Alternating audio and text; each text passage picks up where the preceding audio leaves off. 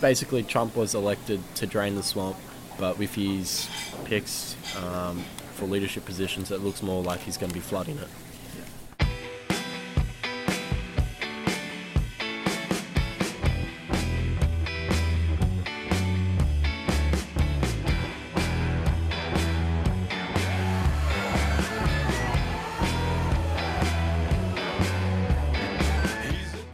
I'm Mike Peebles, and this is Outside View.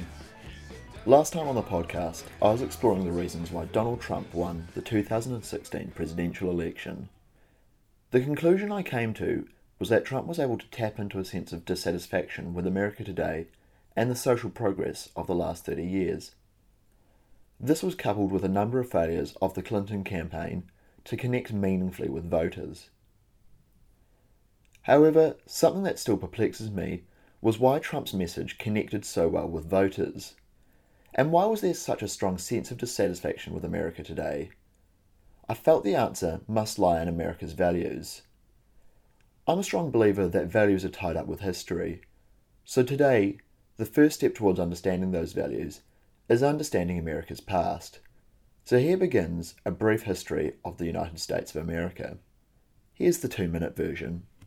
What what were the big events and Okay. why Well- are they important? American Revolution, obviously, fighting Great Britain, no taxation without representation. The uh, British people that lived here were trying to escape religious persecution and all that, so they wanted their own place.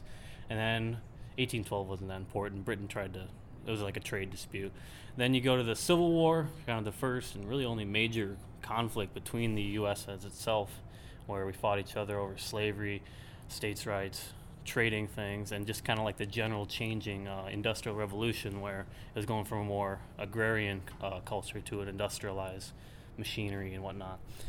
Then you Wild Wild West expansion, Manifest Destiny, as you go out west, conquering, slaughtering a lot of natives, which wasn't great. And then like the building of the railroads, which actually kind of connected the U.S. to each other. It started seeing a buildup in the Midwest, where that's what Kansas City came from.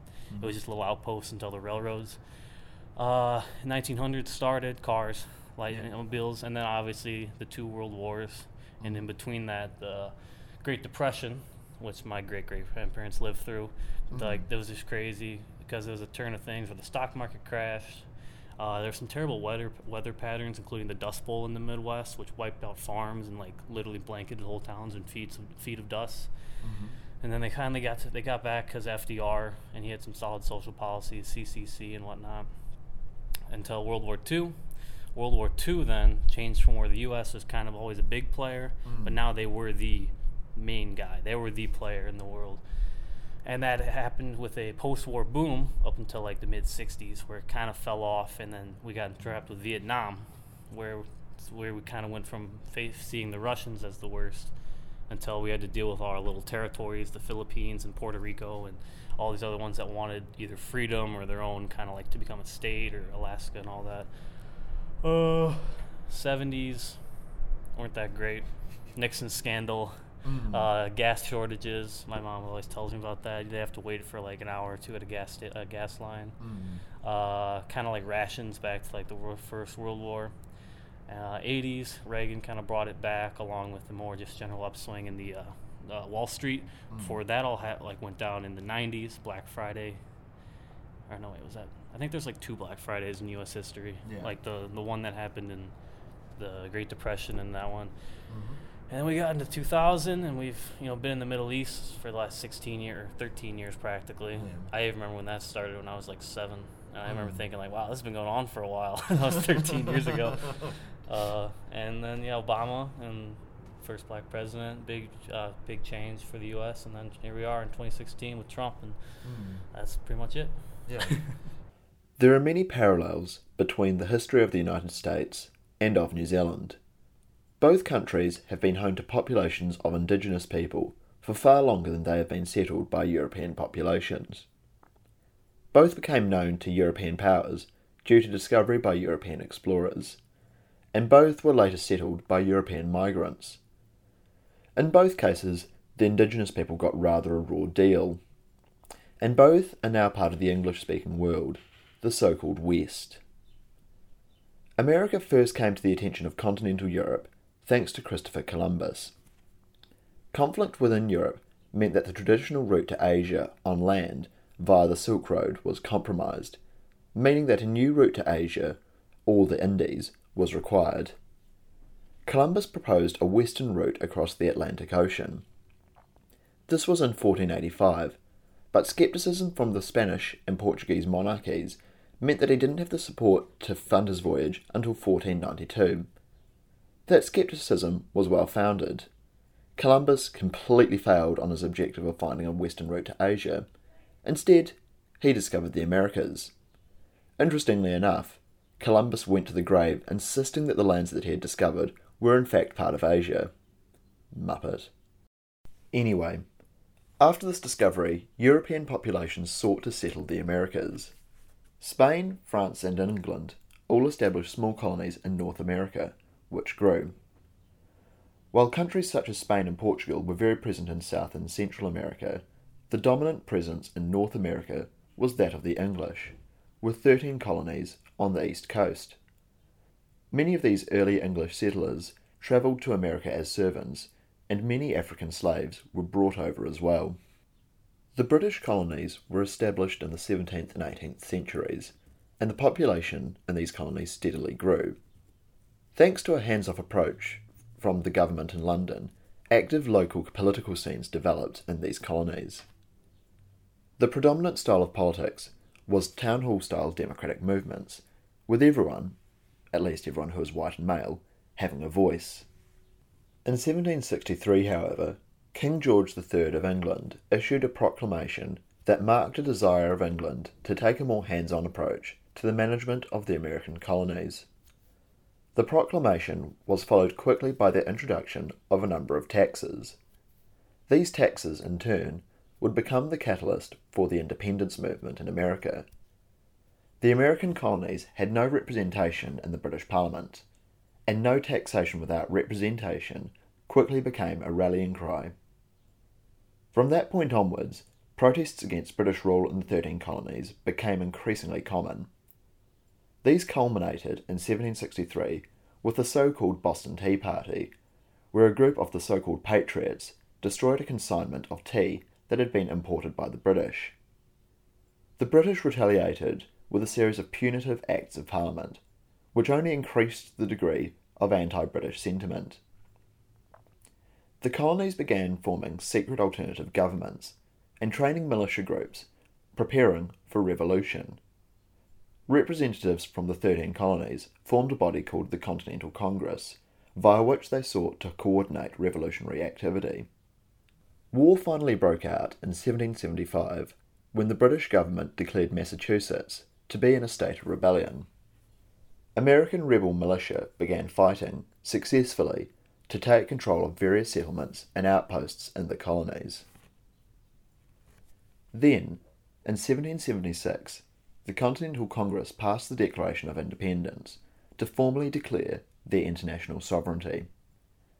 This formally established the United States of America as a sovereign, independent nation. As an aside, at this stage, the USA consisted of only 13 colonies on the east coast of, of North America, a fraction of the size of the country we know today. It wasn't smooth sailing from there, however. The British weren't to be beaten so easily.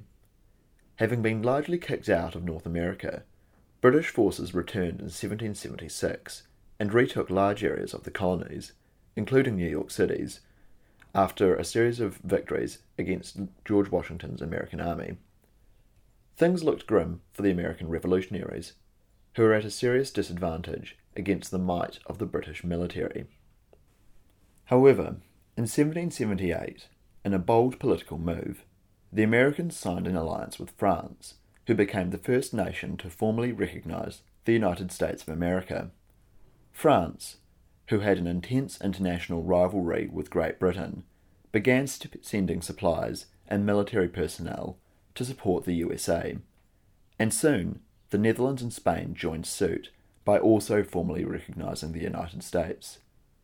Suddenly, the British were fighting many enemies with no allies, and their advantage against the revolutionaries was dwindling. The Americans won a series of decisive victories late in the war, and in 1781 the British withdrew its armies from its former territories. Britain continued fighting against French and Spanish forces in their colonial territories for a few more years. The French and Spanish recognition of the United States had triggered fighting across other European colonies in North America, such as Florida and Louisiana. In 1783, a peace treaty was signed in Paris, which formally ended the war for independence and expanded the United States to include larger amounts of territories west of the 13 original colonies. America then began the process of nation building. At this stage, the Continental Congress was the only federal institution in existence, and the war had left the United States in significant debt. All power was held by state legislatures, which meant that there was no coordinated national effort towards economic growth. There was a growing realization that stronger central government was needed. A movement to strengthen the powers of central government was led by Alexander Hamilton, of Hamilton the Musical fame. In 1787, a constitutional convention meeting was held in Philadelphia. It was here that the US Constitution was crafted to establish a strong central government that nevertheless left the states with adequate powers of their own. The Constitution left the United States with a two house legislature. The upper house, the Senate, would represent all states equally, while the lower House of Representatives would have representatives from districts of roughly equal population.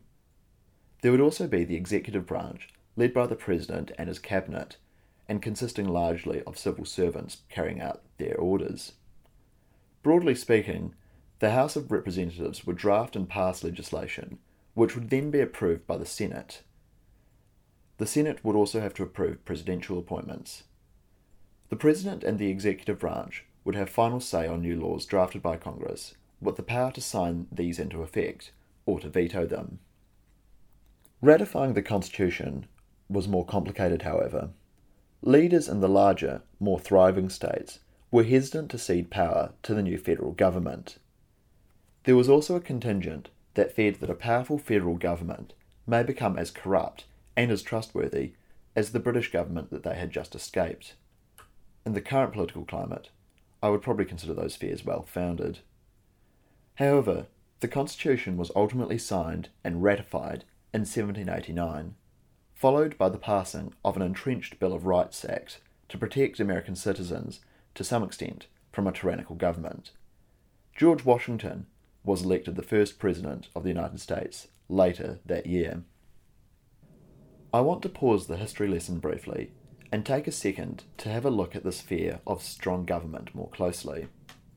I was most familiar with it as a justification for opposing gun control and defending the right to bear arms, and it was never something that I really understood. Having now looked at the history, though, and done the research, I feel like I have a better sense of where it comes from. Americans were very proactive in transitioning from colony to country, and they fought hard to secure their independence from what they saw as a corrupt government in Great Britain. Thus, it makes sense that they would want to ensure that the federal government doesn't become the same monster that they once defeated, which they have attempted to do with many checks and balances within the government system and with the retention of significant power at state level. We've just seen that in effect with Washington state blocking Donald Trump's executive order on the Muslim ban. Anyway, back to the story. 90s the federal government grew, began clearing debts, and solidified international relations with other countries. The USA became more and more prosperous, and in 1803 the USA purchased from France a large expanse of land called the Louisiana Colony, which comprised the modern Midwest and much of the Bible Belt in the South. In this era, the concept of manifest destiny became popular. This was a belief that the United States of America was destined to expand across the North American continent, which was popular with several prominent politicians at the time. At this time, a large portion of what is now the United States was part of Mexico. The 1800s were an important time in the expansion of the United States of America. In 1835, the Mexican state of Texas, which had been colonized by a large number of American settlers, revolted against Mexico and became an independent republic a year later. In 1845, in the context of extreme financial pressure, they voluntarily became a state of America. While in Texas, I got a sense that many modern Texans have a lot of pride in this revolution and in their former independence, although that is in spite of the fact that one of the big issues leading to revolution was the right of Texans to own slaves. In 1845, the same year, a war broke out between the US and Mexico, who still considered Texas to be part of their own territories. Mexico was convincingly defeated, and when they signed a peace treaty in 1848, Mexico relinquished a large portion of territory in what is now the southwest of the USA, namely California, Nevada, Arizona, and New Mexico. The final piece of the American puzzle was the Oregon Territory, which had been occupied and administered by the British since the early 1800s. In 1846, the British and Americans signed a treaty which split the Oregon Territory into two. The southern part, which today are the states of Oregon and Washington, became part of the United States, while the northern part, which is today British Columbia, was retained by the British. The United States was now the massive country that we know today, but only a few years later, there was a threat of the country being torn apart again. The rights of Americans to own slaves became a hot topic in 1848, and tensions began to rise between the abolitionist North and the pro slavery South. In the 1860 presidential election, Republican Abraham Lincoln ran on a platform of abolishing slavery and convincingly won the election.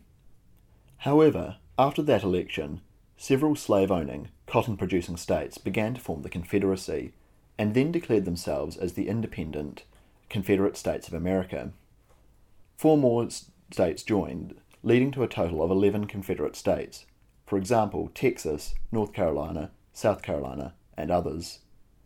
The Northern Union refused to recognize the Confederacy, and in 1861 the Civil War officially began when Confederate forces attacked Unionists in South Carolina.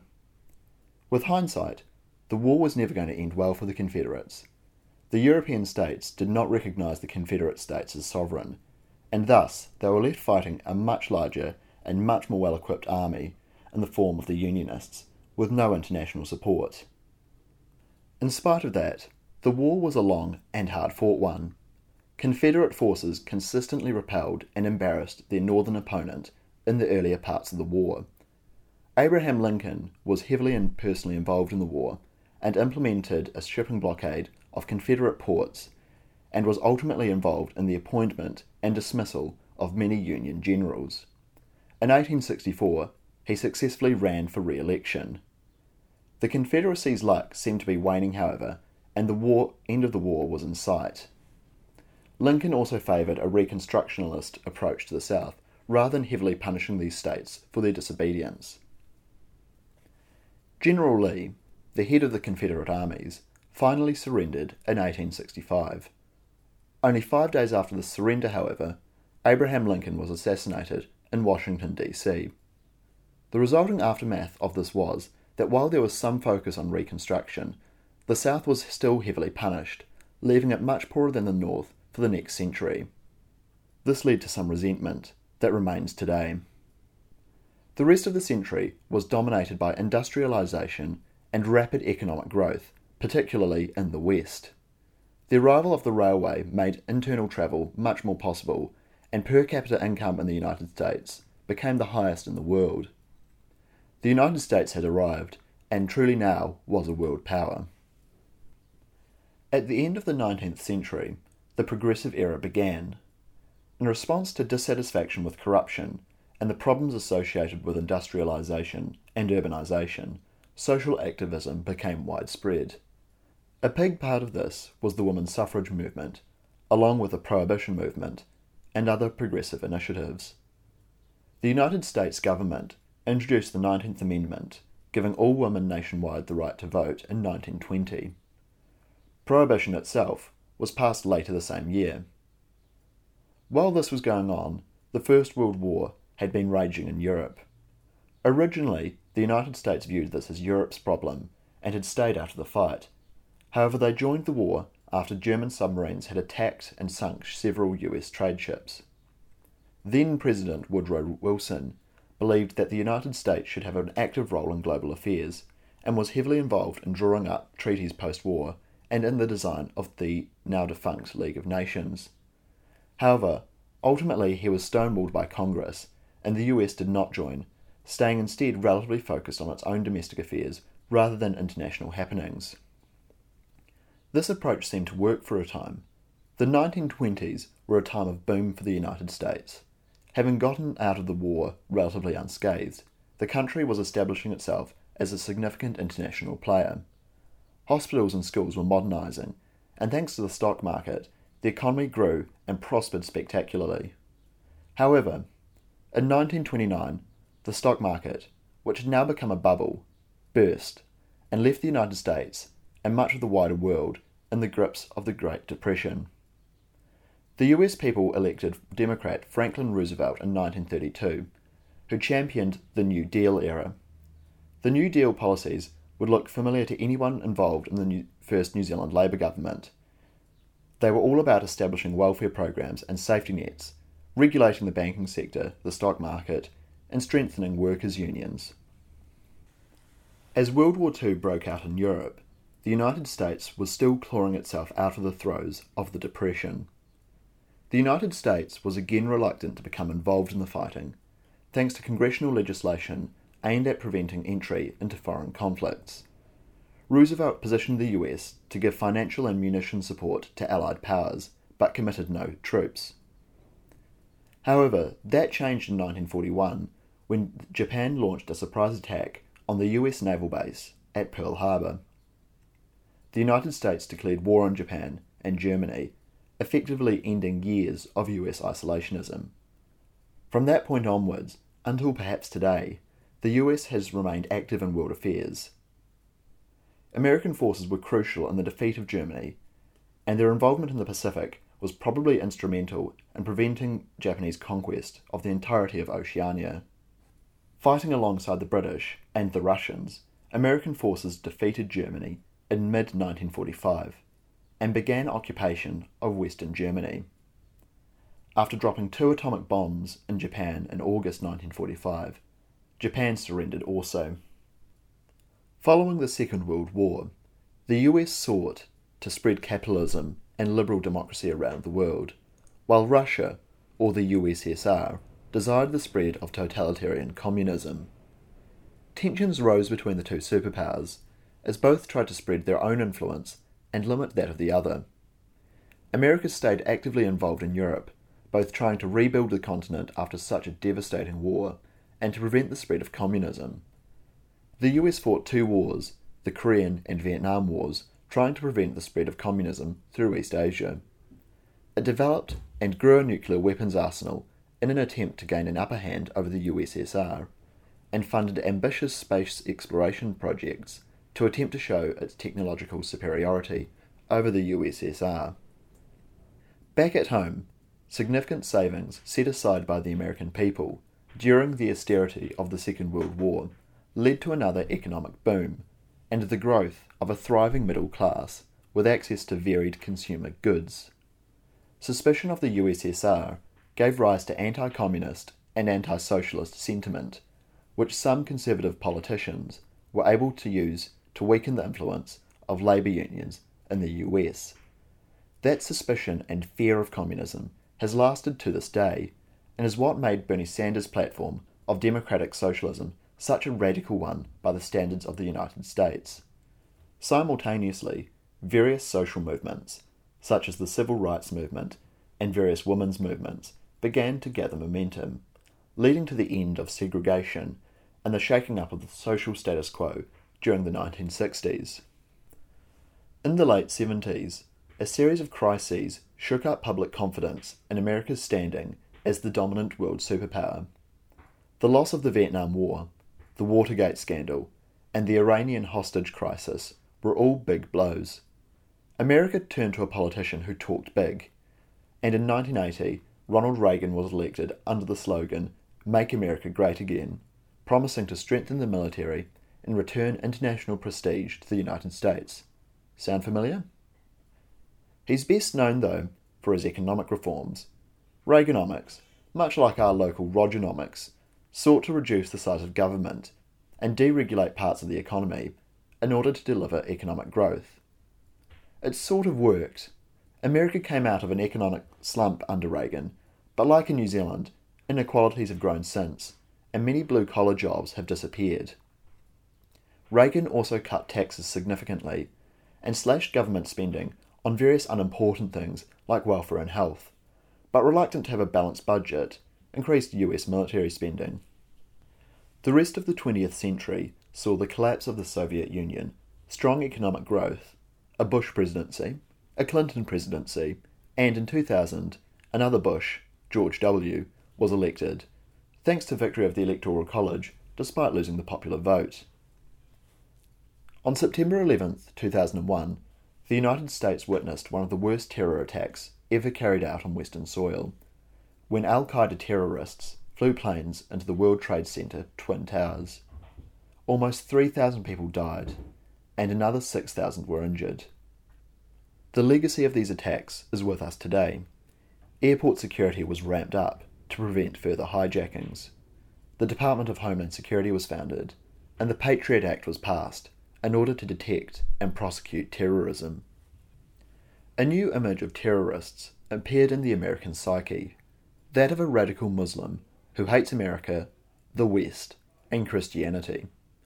And with that came fear. There was a spike in the rate of hate crimes against Muslim Americans after 9 11. America's military entered Afghanistan to eradicate the radical Taliban and Al Qaeda groups based there. In 2003, America invaded Iraq.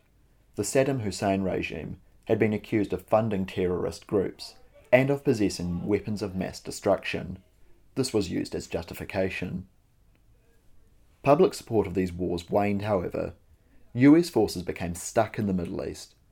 While the initial invasions were broadly effective, local populations often resented or were suspicious of the presence of American forces. And this meant that insurgent forces appeared. And then the American forces were stuck fighting the insurgents, and the cycle continued. Barack Obama, when he was elected in 2008, promised to end the wars in the Middle East. He was moderately successful with this. American troops were largely withdrawn from Iraq in late 2011, and troop numbers in Afghanistan were greatly reduced in 2014. But that fear of terrorism has remained. The rise of the Islamic State terrorist group in the Middle East has meant that the terrorist threat has stayed in the forefront of the public's mind. The style of terrorist attack has become more insidious too, with small cells or lone radicalized gunmen going out and killing dozens of Americans or Westerners in random attacks rather than killing hundreds or thousands in big plots. And at the same time, terrorism has become increasingly associated in the minds of the public with the Islam religion. For a country founded on freedom of religion, the US has become deeply suspicious and fearful of Islam. The Obama years were also a time of ever increasing partisanship within American politics. The collapse of the stock market in 2008 plunged the world into recession. While the crash was largely the legacy of a deregulated banking sector, the banks, and not ordinary American workers, were the recipients of the bulk of government financial aid during this time. During this time also, the Republican Party fought hard against any new spending initiatives. For instance, when the government was in crisis as it approached its debt ceiling, the Republican Congress refused to vote to increase the debt limit unless government spending was reduced. And that's maybe fair enough. Borrowing forever is unsustainable. But the Republican Party were completely opposed to balancing the books using an increase in government income through tax increases. Arguably, one of the big achievements of the Obama administration was the passing of the Affordable Care Act, which increased the eligibility for Medicare, free healthcare, and made health insurance more widely available. But again, it had been something that the Republican Party has fought and opposed tooth and nail from day one. They have campaigned heavily on the repeal of the Affordable Care Act, aka Obamacare, for what seems to me to be for pure partisanship. And then we arrive in 2016. A toxic, partisan election campaign, followed by the election of the man who is possibly the most controversial president in the United States history, Donald J. Trump. It seems odd that the culmination of the last 250 years of this country was the election of a man so unpopular and with such reckless disregard for facts. What values did he tap into? Next time on Outside Edge.